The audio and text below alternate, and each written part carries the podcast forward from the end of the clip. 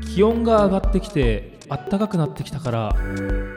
股間テント張りがちブリングバックです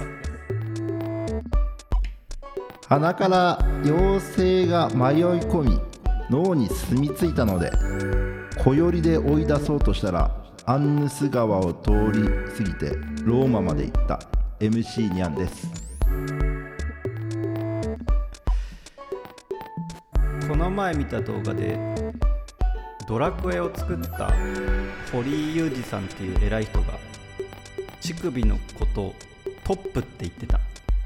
田中真面目です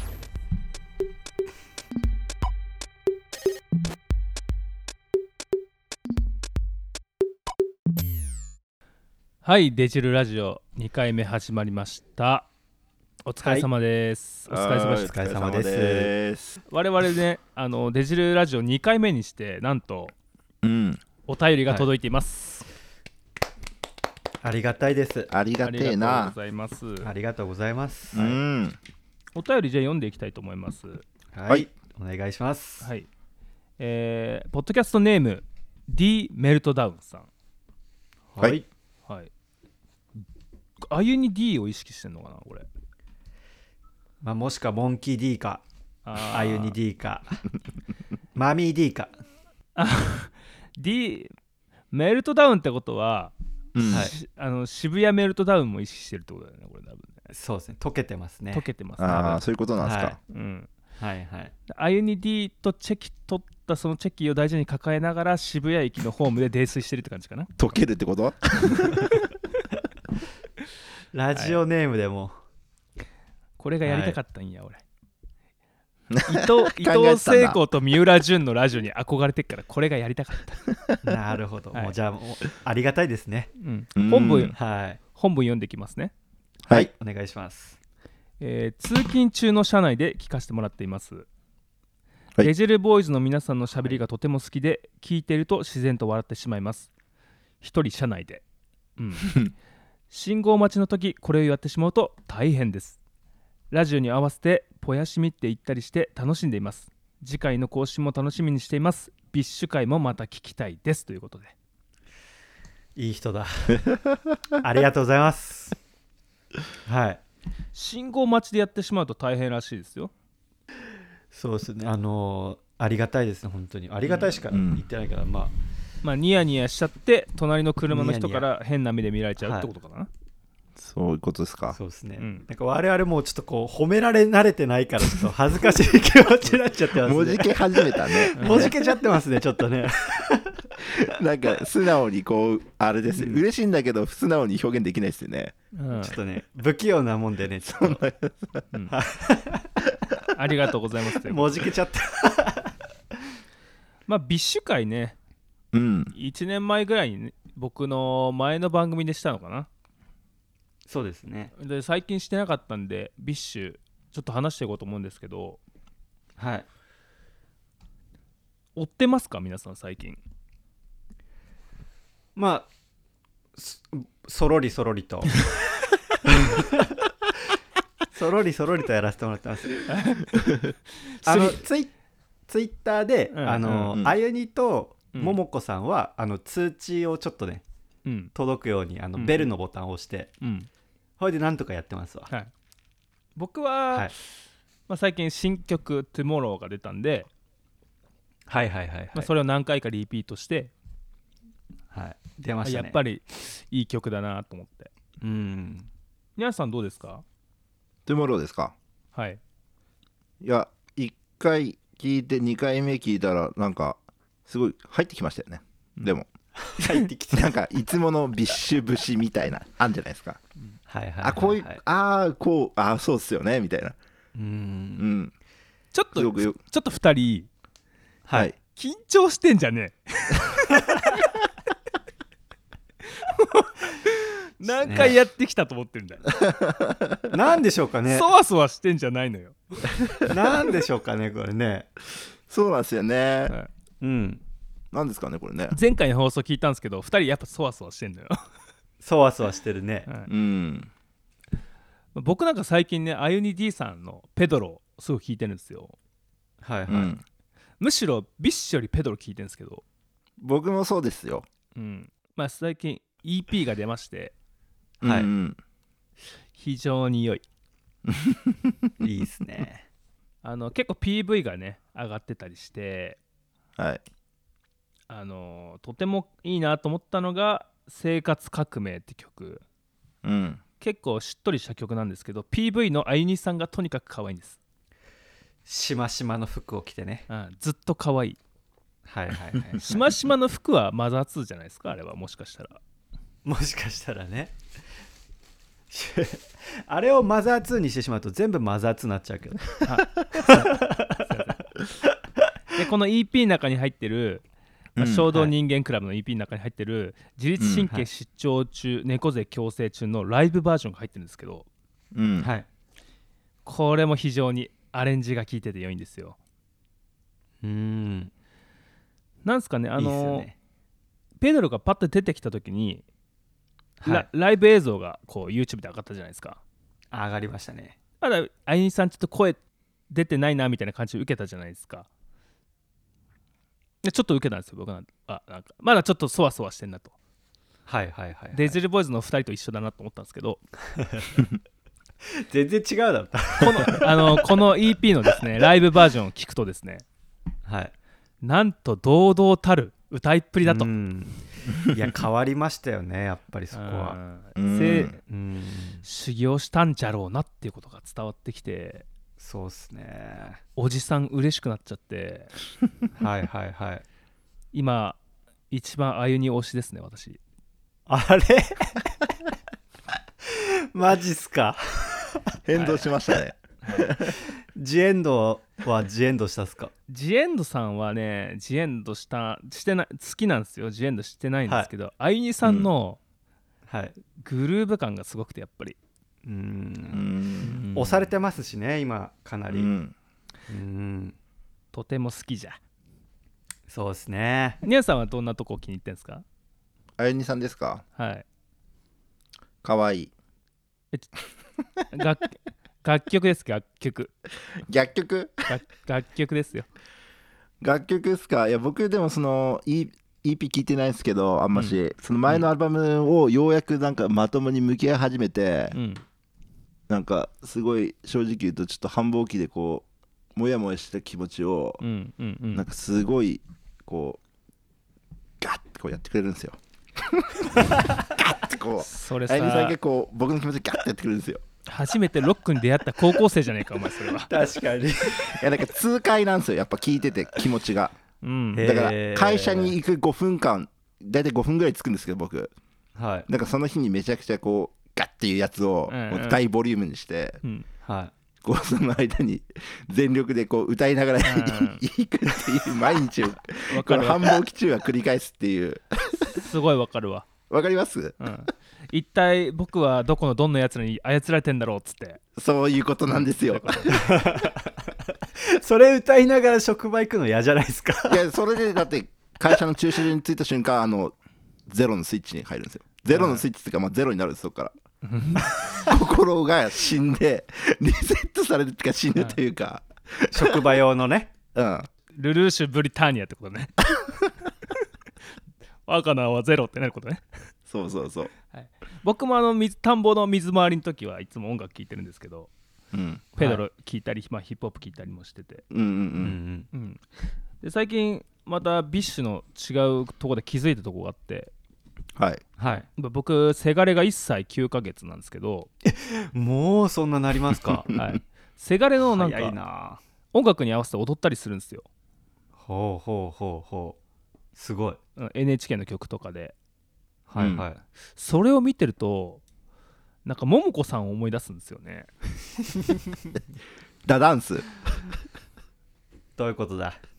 どういうことだそれは。可愛いんですよ うん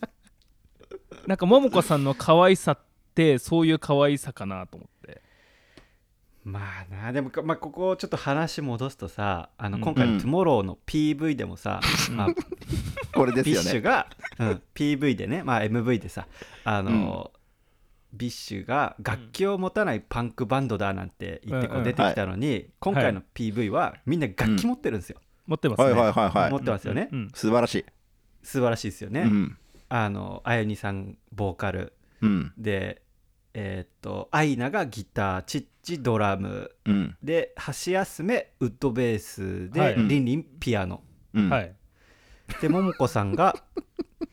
タンバリンうん、タンバリン持たされててやっぱもうその PV でファンとしてはうんなんかまたこのポジションかでちょっとこう面白いんですけどやっぱりももこさん的にはあれはもう2日間ぐらいガチで悩んだっていうああなのるをほ聞いどてんんんそうですねなんかでもそこが多分面白いんですけどうんなんかその本人の心としては引っかかる部分はあるんだけどそこが面白いみたいなねここがね何とも言えない部分ですけどねやっぱももこさんの魅力は、はいあの完成されてない部分じゃないですかそうですねあそこがもうどうしようもなく愛おしくなるというかはいあ PV とか見ててもそうですけどうんはいはい普通の人が見たらあれちょっと違和感になるんですようんうんでも俺は好きだから、うんそれが好きなんですよねそれが好きなんですよねこれはちょっとだから 言い方が難しいけど好きなんですよねあれが最近僕あの人生とグルーブについてか研究してるんですけど人生とグループはい、はい桃子さんのグルーブ感はそこなんじゃないかと思ってる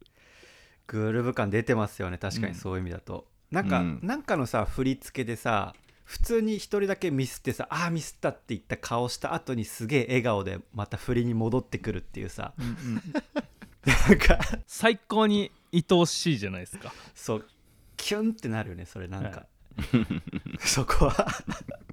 僕ちょっとグルーブについて今度あのまとめようと思ってるんですけど、あはいそういうとこなんだと思ってるんですよ、そうっすよね、うんおならおならしてみたりね、はい社会とのそのズレとか 人とのズレみたいなものがそいつのグルーブなんじゃないかと思って、まあそんないい話はどうでもいいんですけど最終な的 そのに切り方 ぶった切ったね僕の話はどうでもいいんですけど、まあ、これからもはいはいねはいは3い人ビッシュやんわりとそろりそろりとそろりそろりとね追ってければいいかなと思ってます、はいということで行ってみましょうデジルラジオ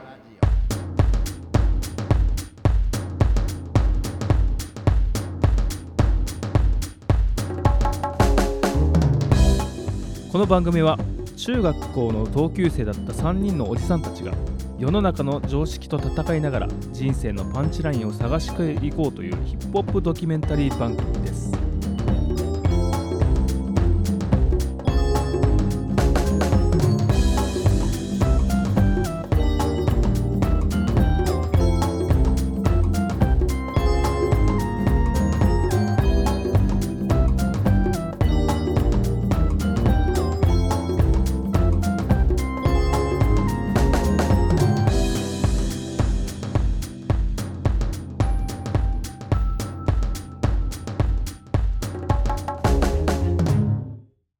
はいということで本編始まりましたまあ緊張取れましたまあまあ緊張取れましたか取れました取れましたはいじゃあコーナー行ってきますけど大丈夫ですかはいはいじゃあコーナー行きましょう田中真面目とサブカルチャー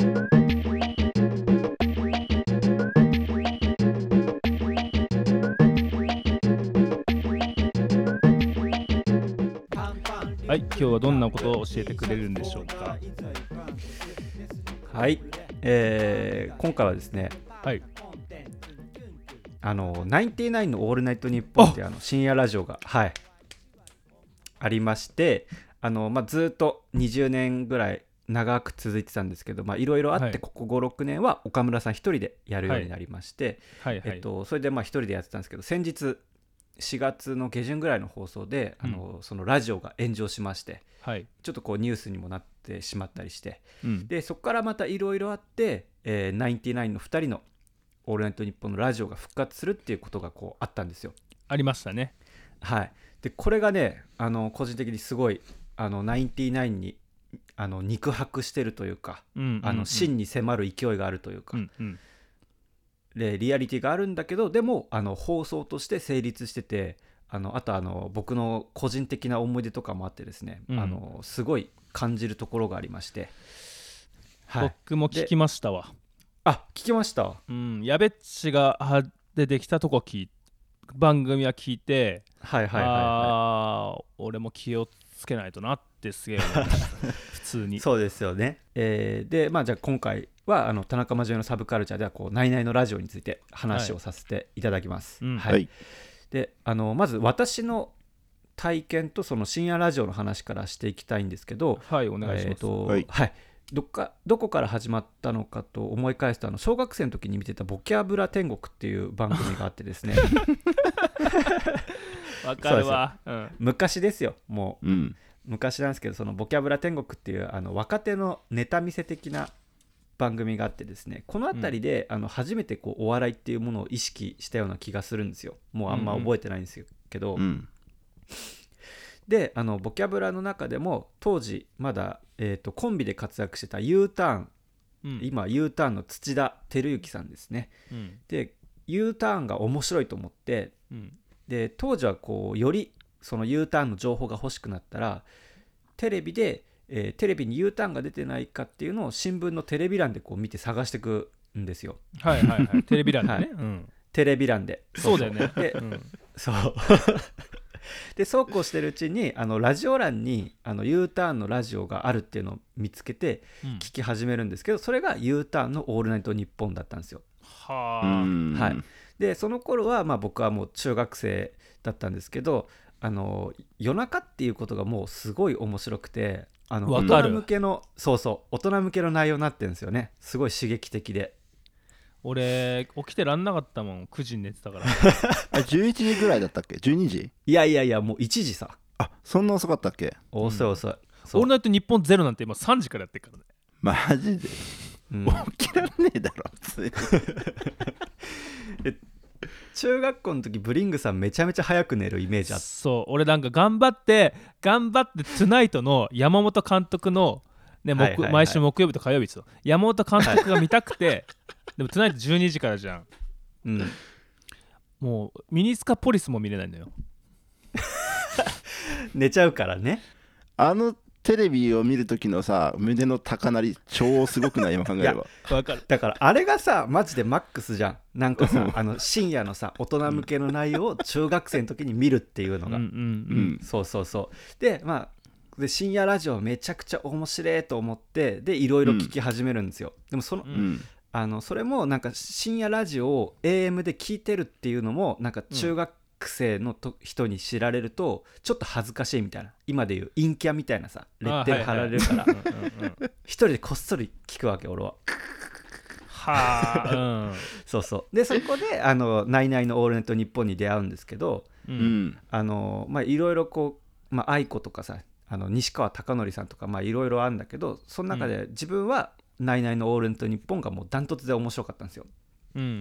うんうんはいであの何が面白かったかっていうとやっぱりあの下ネタとあの悪口と偏見でうんであと岡岡村さんのそのひもてっていうかさモテないさ童貞キャラみたいなさはいはいはいはいそうそうあのテレビの岡村さんってめちゃくちゃ明るいんだけどその当時っていうかさあのめちゃイケとかでそうやだってたね時のそう,、うそうんすごい明るいんだけどラジオの岡村さんはすごい暗くてなんかそのギャップが面白かったんですよね、ううんんそうそうなんかあの外見のコンプレックスとかさ、うんあとはコミュ障のコンプレックスとかもこじれまくってて、なんか世の中を見る目がもうめちゃくちゃ歪んでるのうんまあ結局こじれてるやつが面白いからねそういうの って、うん、そうそうなんかこう女性への不信感とかなんかモテる男を妬んだりとかしてなんかもう全然いけてないんですよめちゃめちゃいけてないんですよ、もう そうそうそううまいこと言うな すいませんそうそうであので悪口ばっかりじゃなくてさらにこう自虐ネタもめちゃくちゃ混ぜててはいはいはい、うんそうそうでそれを聞いてるリスナーもあのーそれを聞いて喜んでる人たちなんで、まあ、これは多分だけど、やっぱ現実でも何かしらの不満がある人でうんあって、で、まあ、僕ももちろんそうなんですけどうんあのーそういうこのリスナーたちを巻き込んでいけてない空気感ででも俺らたちが一番面白いみたいなうんなんかその謎の連帯感でやってくっていうのが面白かったんですよね。で一体となってやってくんだけどその,、うんそのラジオにはあのネタはがきっていうさ、まあ、今でいうツイッターとかでもさネタツイートみたいなのあるじゃんありますね、うん大喜利みたいなね大喜利みたいなそうそう、うんそれのあの一番の、まあ、自分が知ってる中で一番のマックスが「そのナイナイのオールナイトニッポン」のネタはがきのコーナーだったんですよね。はいはいはい、うんそうそうでそのやばい世界観でいっぱい面白いネタがはがきが読められていくんですけどあのうん岡村さんの読み方とかもこう抜群に面白いんですよやっぱりうんうんなんか森本レオの真似したりとかなん かで下ネタ言うとかなんかそういうのが面白かったりとかあと岡村さんのその楽屋ニュース的なテレビの裏側みたいなパロディとか、はいはいはいはいそうそうそうでなんかそういうののあの当時の有名なはがき職人さんとかはそそこをこう足がかりにしてあの放送作家っていう、まあ、テレビのそのなんていうのネタを作る人に本当になったりした人とかがいて、えー、うんそうそうそうでえっとまあ自分もですねあの当時思春期でこういろいろあってもう生きてるってなんだろうみたいな状態だったんですけ どそれ笑う犬の冒険やんそれはそう 生き そうそうテリーとドリのやつねううんんそうそうそうでまあ「ライナイナイ」のこうラジオを聴いてる時はもう楽しくて幸せを感じるわけですよ普段は辛いけど 健太さんもそっち側の人間だったってことですよねそうですね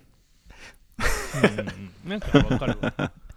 もう完全にそうなんですよまあその岡村さんのさ自虐とか普段聞けないような下ネタを聞いてなんかもうバカだなみたいなでこれはなんかある意味でなんかバカだなって言ってるんでこう自分がちょっと優位に立ってるような錯覚でもあって、うあんのいいか悪いか別なんですけどなんかやっぱこう現実が辛かったりするんでそれがもう救いになるんですよねバカだなっていうのが。あーうんうんん そうそうまあやっぱまだその頃っていうのはこう他人との比較にこうすごい一生懸命なんでうんううんんそうそうそうだねそうそうでそのラジオはそのトークも面白いしネタはがきもクオリティ高いしそのテレビの裏側みたいなのも教えてくれてであの、まあ、自分にもある意味自信を与えてくれるようなっていうのをこう毎週録音して聞くわけですよこう救いにおなるーすごいね健太さん録音えカセットテープいやあの最初カセットだったんだけどカセットね何回も繰り返して録音したりしてると切れるんだよねあれはいはいはいはあーいそうはいで、はいまあ、そのうち MD をねゲットして MD で聞くようになりましたあ録音して聞くようになってまあ23年ぐらい多分ね実家にまだ眠ってるんですけどあーそんな少年も今では配信側ですからねそうで すねひょんなひょんなことで、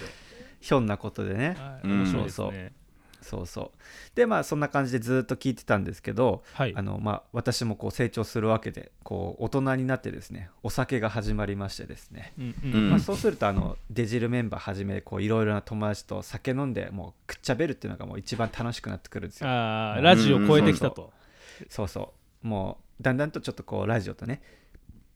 距離が遠くなってしまってうんでもその「ナイナイ」のうんラジオのその恒例行事みたいのがあってなんかお正月明けの地元話とかなんかクリスマスの出川さんのなんか話とか、うんなそういうの聞いたりとかあとその加藤浩次さんがあの山本さんのやつで号泣した時とかあの、うんうんあとはそう中井さんの登場会とか、はい、えー、と毎年恒例になった「ノンスタ」石田さんをこうゲストに迎えた m 1解説会とかうんなんかもうまあその裏側を教えてくれる岡村さんがその信頼度がすごい厚くて、うんもうまあ折に触れてそういうので聞いたりし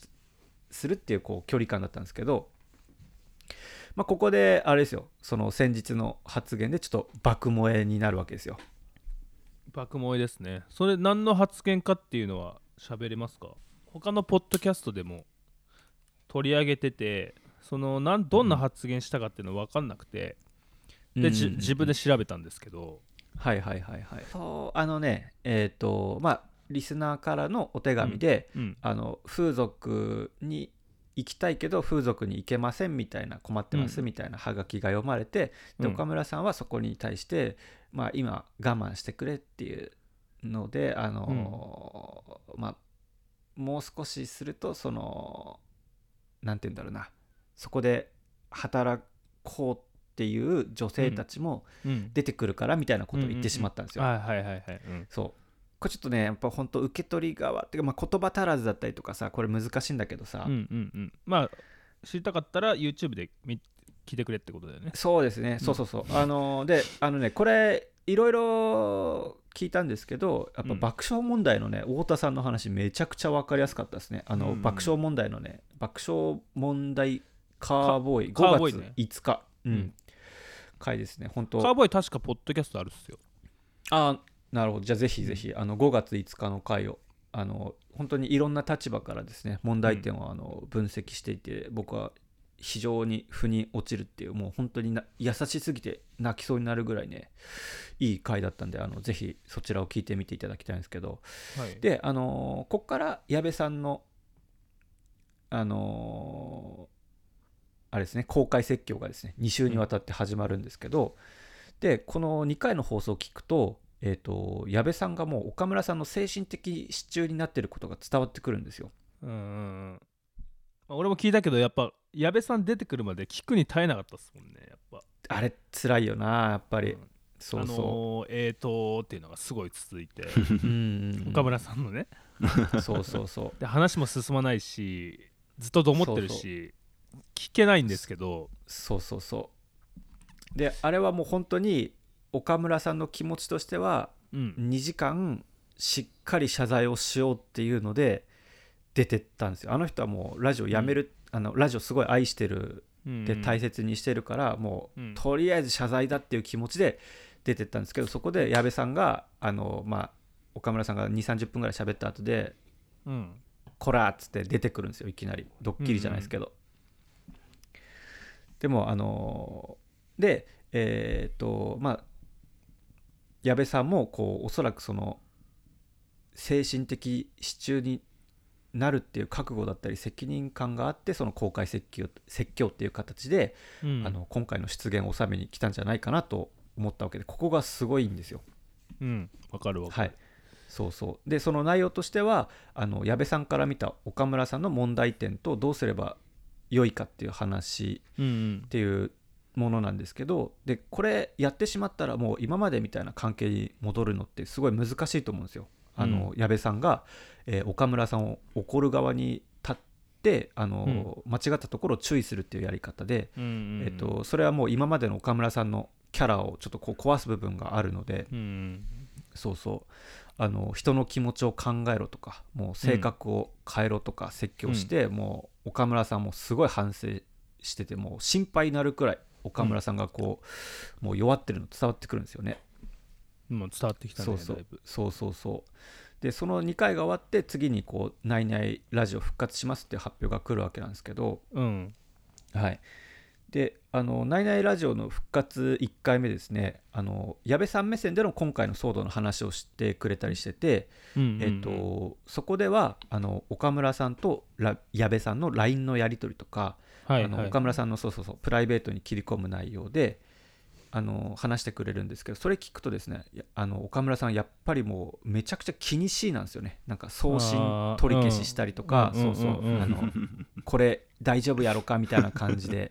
あの矢部さんに何回も確認する感じとかうんそうそうでもあの岡村さんっていうのはあのニュースとかでも、あのーまあ、全部は出てないかもしれない、まあ、はっきり言うとこううつ病うんに一回なってうんお仕事休んだりもしたわけで、まあ、矢部さんもちろん分かってるわけでううんんでもあの矢部さんはそのちょっと心配なるくらいの気にしいの部分もあのネタにするみたいな感じでこうリスナーに伝えてくれて、うんうんそうそう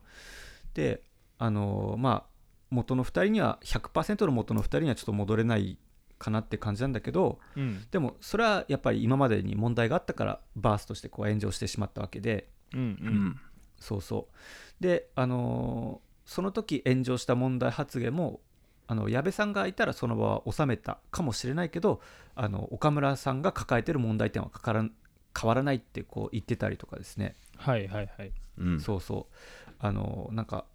まあ、これからコンビでその問題を乗り越えていこうっていう思いがね2人にあるのを感じたりしてですねそうでネタはがきのコーナーもあの、うん岡村さんが矢部さんにめちゃくちゃ気使いまくるんですよねな んかうんそうそう矢部さんはもう素のリアクションでなんか盛り上げるために無理して笑うとかも全然ない感じでですね、あうのん優しく受け止めるリアクションとかあるんですけどうん、なんかもう岡村さんいやほんまごめんなみたいな感じ でなんかまだやってたんだそれそうそう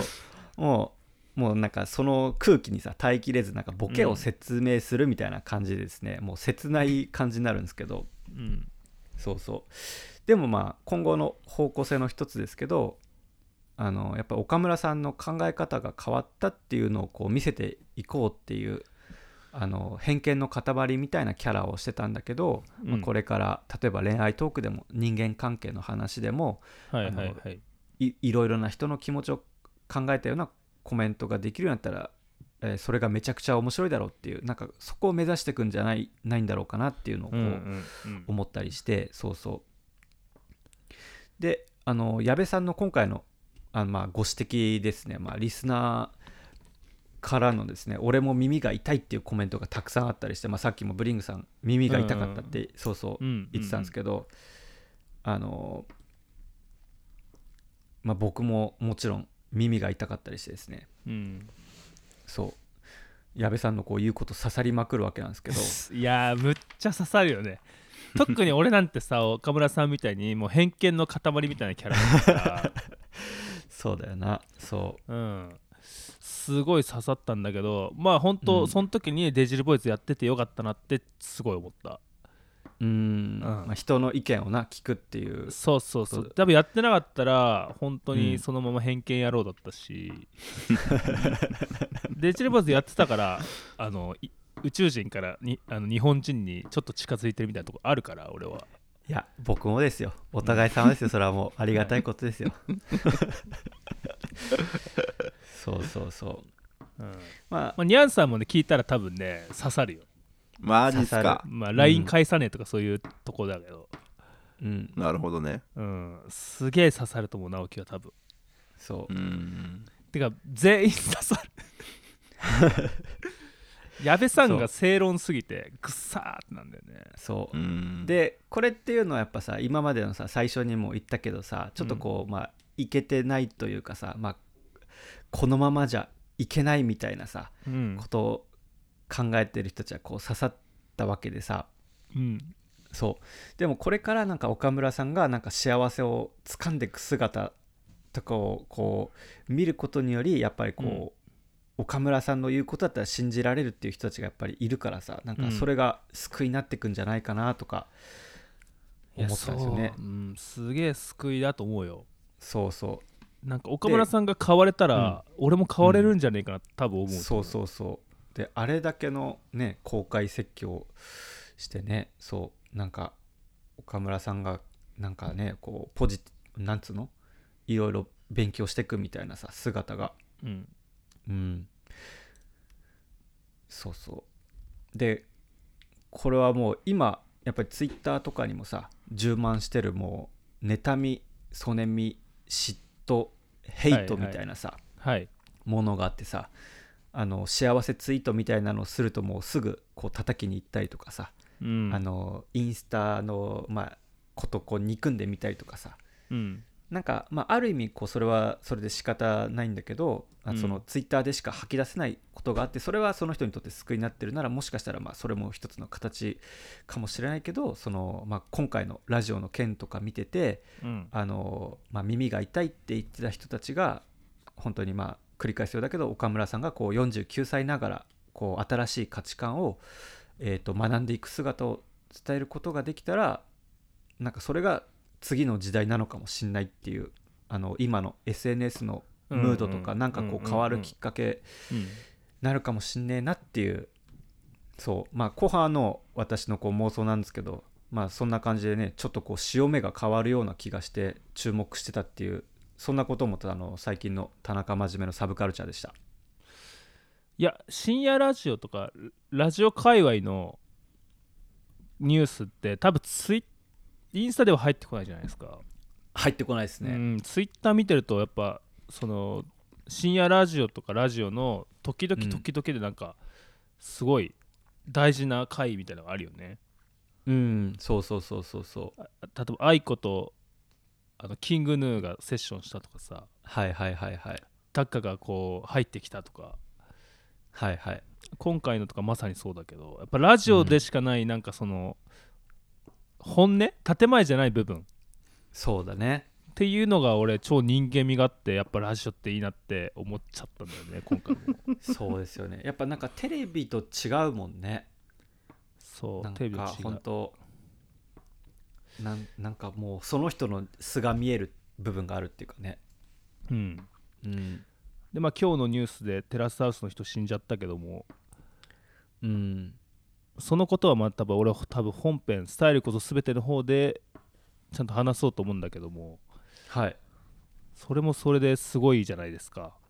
ううんん僕はあの毎週テラスハウスの感想を言ってた人間なんではい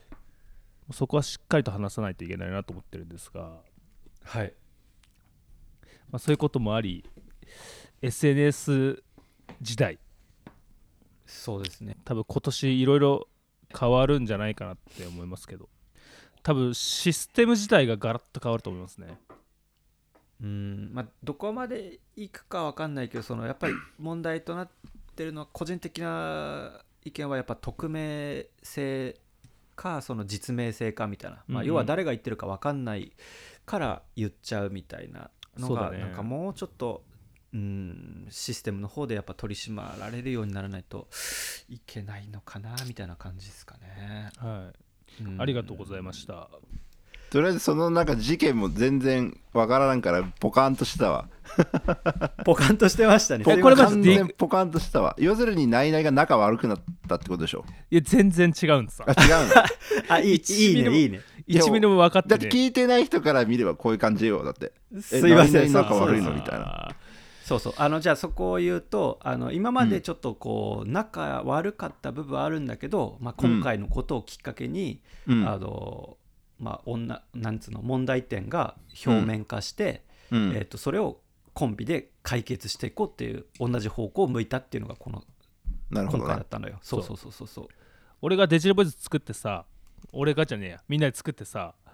で僕がデジル出して走って君らの不安を考えないで走ってってこう君らから言われ てあそうだっつって気づいてこう寄り合わせみたいなのしてった作業してったじゃないはいはい。ああいう感じなんですよナイナイも、そうですね。そうそうそう。うん ああいう感じなんですわかりますああいう感じねはい僕岡村さんなん ですよそういう手あったよねってやっぱり健太とか直樹から言ってもらわないと気づかない、いや今日めちゃめちゃもう本名言うな。え で気づかないし、言ってくれて気づけたみたいなうんいでや本当俺でもも頑張って、こうなんとかこう合わせようとするみたいな、うんその過程が今ないないなんですよなるほどねで多分その過程って、うん友達とかうん夫婦とかで絶対ある過程なんですけどそうですうんうんうんね。それないないがリアルタイムでやってるっていうそうです。人間としてのなんだろうな本当にうん大切な部分をないないがやってくれてるから超そう面です白いんですよとということで次のコーナー行っていいですかあちょっと待ってください。どうぞおかわりタイムあそうそう。はいあのーやっぱりこう何でもなんか全部を人に合わせちゃったりするのはそれはそれでダメでさうんなんか合わせるとこは合わせんだけど、うんなんかえ本当にそれ合ってんの俺こうなんかそれだとすげえ気持ち悪いんだけどみたいなそれが戦ってるっていう状態ですよねそうですねだしそれがグルーヴ感ですそうあ なるほどここに繋がるんですねグループが、はいその社会の社会というものから外れた部分がうんはいはいグルーヴ感で、一あー般的に見たらダメなんじゃないって思うとこなんですけどはいはい好きな人から見たらすごいいいよねってなる部分なるほど、うんそれが確かにグそいつらしさだし、そいつそのものっていうことでグルーヴなんじゃないかなと思ってます、うん、グルーブって言葉結構しっくりくるね確かにはい、グルーヴ、うん歪みとかズレとはいはかそういうことなんですけど、うんうんなるほどっす、 まあそんな話はいいんですよ 切り方をじゃあ優しくしようだからよくはないけど切り方結構もう適当だよねなんかバそカう僕がそういう持論に走っちゃうとなんか良くないなと、うんいつ いついもやいいねそう語ればいいじゃんいやいやそれはそれでいいんだけどうんそれあの自分の番組でやろうかなみたいなそうそうなんかいあのいい感じにつなぐようにしようってわかるわかそるうなんか自分で言ってあもうぶつって切ってさ俺らあだかえらら恥いずこかれしくなっうちまゃくまとめたんじゃなうい恥ずかしくなっちゃうそうそうだよね 恥俺ずかしか語っってんなと思って恥ずかしくたなっそうだねいやいいんちょっだとよでもしっかりあの最後までこう、うピチッとねしてほしかったねあとなんか仕事とかでさ俺インスタとかツイッターとか結構仕事面で使っちゃってるとこがあってさ、うんうんうん自分の農園のこととかさいっぱいあげるのよ、うんうん、うん、こんないちごこんだけ取りまなんかだんだん自分が嫌になってきちゃってそれであそうなんだあー俺せ結構好きでそういうの好きなのかなと思って聞いいてるやなんか好きなんだけどやりすぎるとキモいなって思っちゃうの ああ自分でそういうあーはいはいはいはい客やっぱ僕あのヒップホップ好きだからやっぱそういうなんかセルアウトしすぎるとこう インしちゃうんだよね戦ってんのうんで田田植えが終わったらインし始めた最近、うんなるほどねいやそれこそやっぱグルーブっすよねどうしてもあのねキラキラせかした世界にいすぎるとしなんかね嫌なんだよねなんか出身がねそっちじゃないから ねちょっと落ち着かなくなってくんだよねあーなんか身が出身がということで、えーはい次のコーナーに行きたいと思いますはい皆さんお待ちかねデジルポエトリーリーディング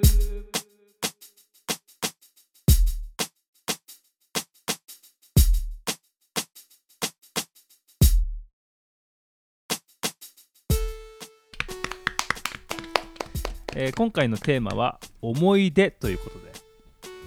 はい我々はい思い出たくさんありますよ、そうですどう言葉にするかというのがポイントでございまして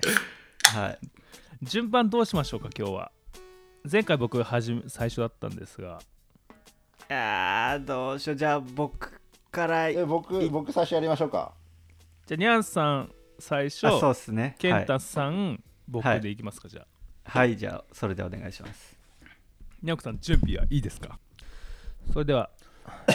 えー、ニャンさん行ってみましょうじゃあ自分であのタイトルを言ってお願いしますはい MC にゃんで思い出瞳を閉じて始まりますよテープが回りセピアザワールドメロンソーダとポップコーン 4DX スパルタン X 青春ガラクタ少年ジャンプ眩しすぎるよポケモンショック打ち上がる思い出ロケット鉛筆さよならさよならさよならまたホームランかよ お前すげえなありがといやーすごいっすねいやすごいっす独わ壇場やんいやもうロケット鉛筆懐かしいねこれが俺だわいやいいっすね久しぶりにロケット鉛筆って単語聞いたわ俺、まあ後で説明するんで、ちょっと聞いてやってくださいよ、はいはいにゃケンケンタさん行きましょはい。えー田中真面目で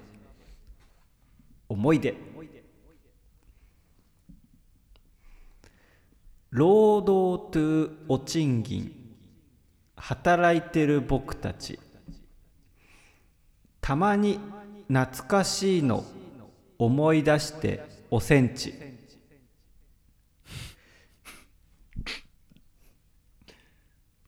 だって現実ってめっちゃ厳しいんだもん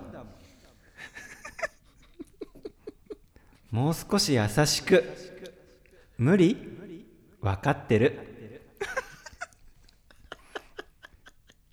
辛くて湧き出るアポクリンの臭み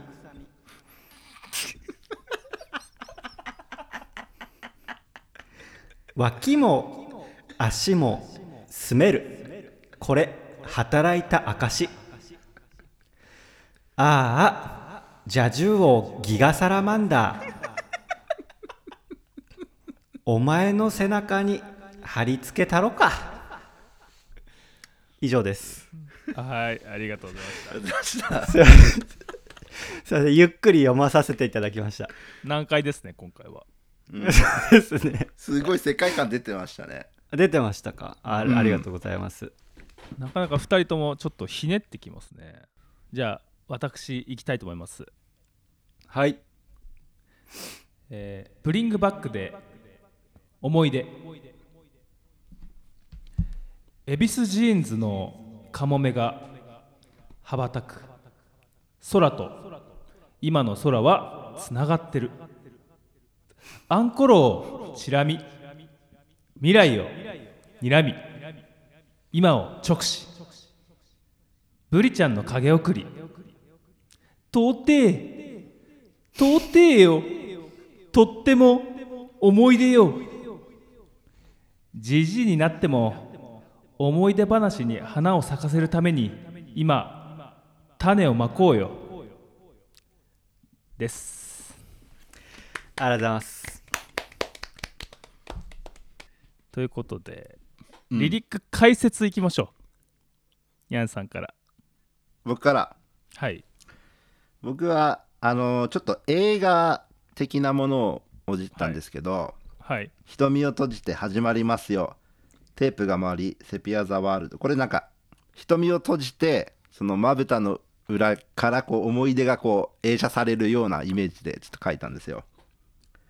でまあ映画のマストアイテムっつったらやっぱポップコーンとメロンソーダじゃねえかっつって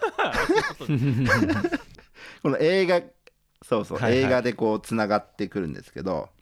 はい気持ち良かったですねそうですねでそこから、まあ、また映画つながりで 4DX って結構こうね疑似体験のあの、今最新のあれじゃないですかアイテムじゃないですか、うんなんかそこと、なんかスパルタン X はまた自分的に遊びをこう入れたんですけどもでその後にまあ、その思い出というなる内容としてはうん「青春ガラクタ少年ジャンプ」うん眩しすぎるよポケモンショック」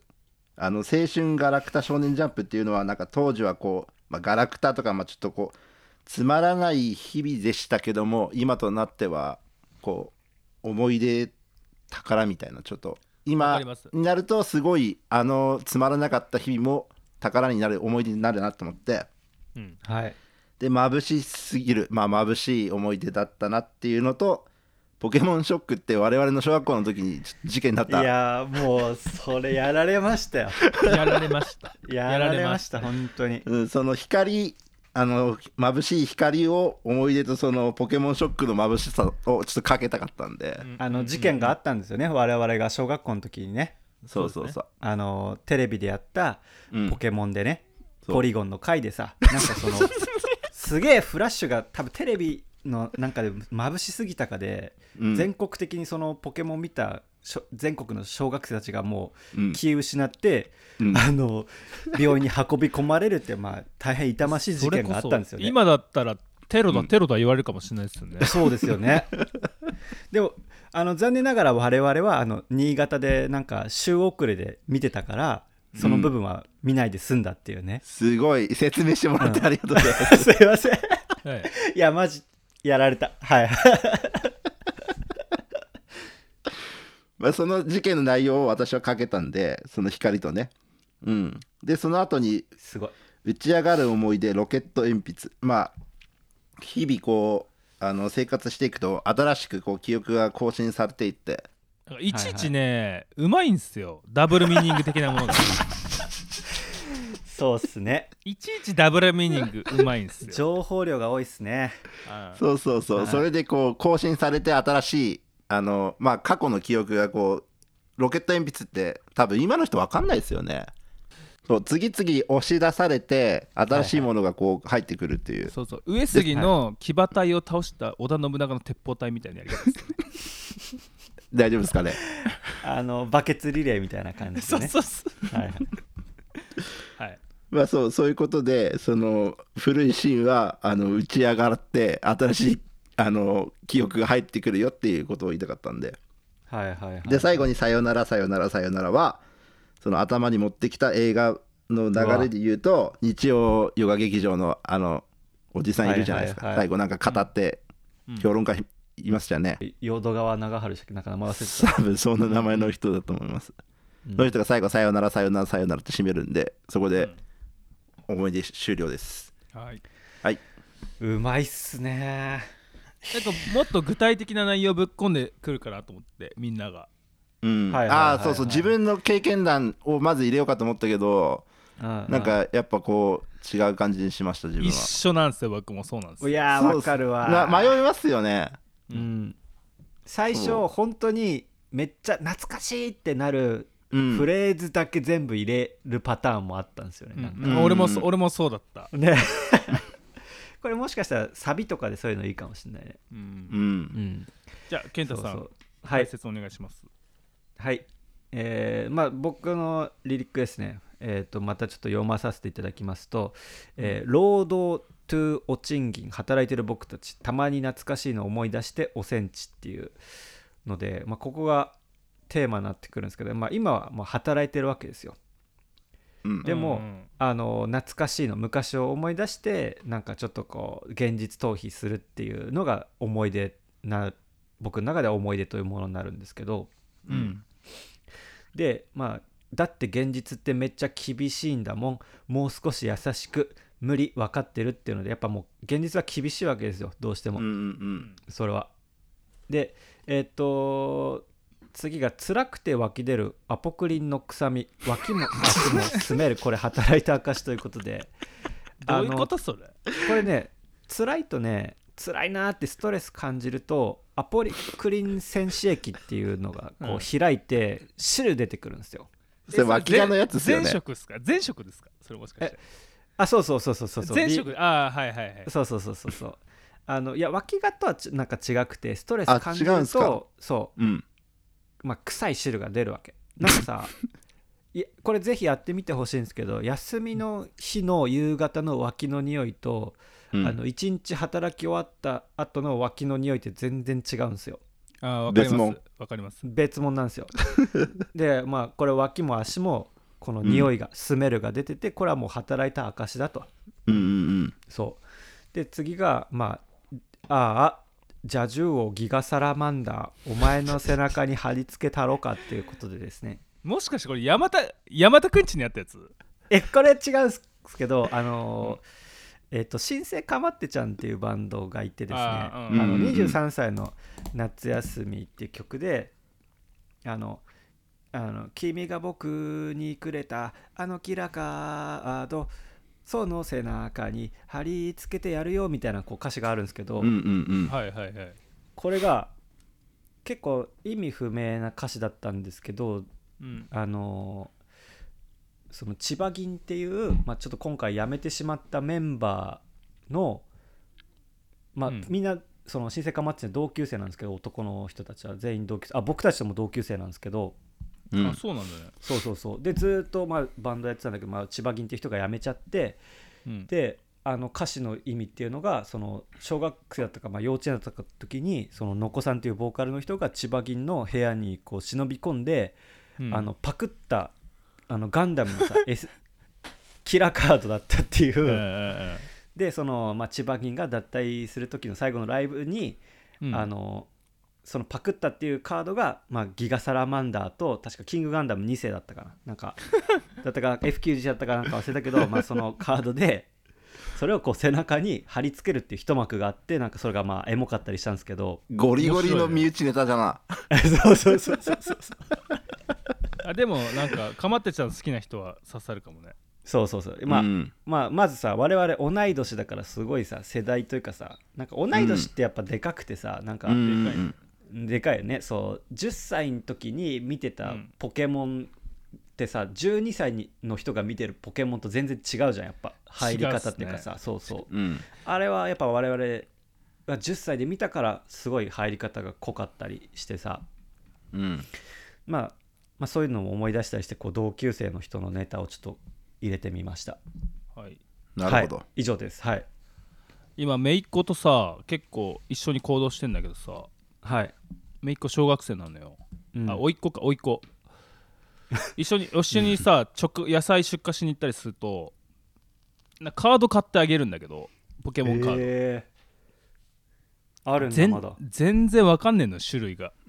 はいはいはいはい俺たちの知ってる151匹じゃねえからなもうやばいよすげえ種類いんの知らないよね、うんえーなんかメガ進化とかまでは追いついてたんだけど今、なんかもうさらに上があるらしくてマジでうんなんつってたかななんか爆裂爆裂なんちゃらみたいなやつがあって、本当にうんもうめちゃくちゃ強いみたいなえー、すごいなんなか爆裂までいっちゃったかでまあめいっ子いつもおいっ子めいっ子いつもさカード150円で5枚入ってんだけどえ150円なんだ値段上がったね、上がったよ ね100円だったもんね100円で10枚だったよねコンビニで買ってあげてさうんでまあキラ入ってねとか言ってさいつの時代も一緒だよなそれはな雑魚カードを粗末に扱うんだけどさうんわあーわかるね時かる代よ変わってねえなと思って 確かにディグだディグだとかねうんうんはうんいはいはいあの雑魚ポケモンすごい粗末に扱うのよキラはめっちゃ丁寧になんかプラスティックのなんか袋に入フれィルてムに、フィルムに入れてなんなんすかねあのキラが欲しい子供たちはキラ欲しいわかるんだけどねキラカード欲しいのわかんだけどね、じゃあ僕解説していきますねはい、はいお願いしますここ割と分かりやすいんでえーっと恵比寿ジーンズのカモメが羽ばたく空と今の空はつながってるというところで、うんはい、まあ、過去とい未来はつながってるってことでうん、なんか昔恵比寿ジーンズ履いてたなと思ってうんありましたそのねカモメが飛んでったら面白いなっていう表現ですね、うんでアンコロをチラ見アンコロさアンコロってさ俺も使い使いたかったんよい実や俺はは絶対使おうと思って わかるアンコロっていいよねアンコロはアンコロいねいうんアンコロをチラ見未来をうん睨み、うんまあ過去を振り返って未来を見据えてってことででも今を直視、はいはいでも今が一番大事だよってことで、はいでまあはいブブリちゃんの影送りっていうの でまあちーちゃんの影送りのサンプリングなあんでりすけど、ましたねうんちーちゃんの影送りっつうのは影自分の映った影をまばたきをしないで10秒くらい見るって空に映してで大きい壁影があるよみたいな遊びですよねよく覚えてるね俺全然分かんなかったそれうんうんうんまあうんちーちゃんの影送りって国語の授業でやったやつねあうんそれはすげえ覚えてるけど内容忘れてたわすごいでそのカモメが羽ばたいた空と今の空ってことでなんか空にい同じような感じでなるほどはういんやってます、で到底到底よとっても思い出よということでここはなんかこうロゴが思い出ってほんと尊いなと思ってはいはい、なんかちょっとリリックっぽくして思い出は金より価値があるみたいなリリックを入れようと思ったんですけどうんはいはいもうもっと素直な思いで到底なと思ったんで到底って入れました、なるほどなるほどね、はい、でまあじじいになっても思い出話に花を咲かせるために今種を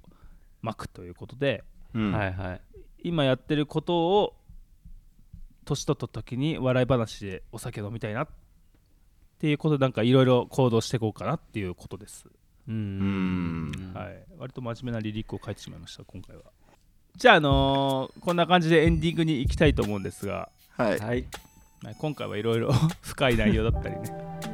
ビッシュのことだったり話しましたけどまあ結局なんか何かを作るときは思い出がすごい大事になってきますよねそうっすねまあそうですね確かに僕はすごいマサルさんにだいぶ影響されてますし結局そうっすね確かにやっぱ自分の経験の中にしかないですからねやっぱりそれが自分ですからねうんうんまあそれがグルーヴ感なんでしょうか、そうっすねはい、ということで、えーおやしみでいこうと思いますはいえーっと D メルトダウンさん準備はいいです かいきます一よ緒に一緒にじゃあ、はいぜひぜひいきますよせーのぽおややししみ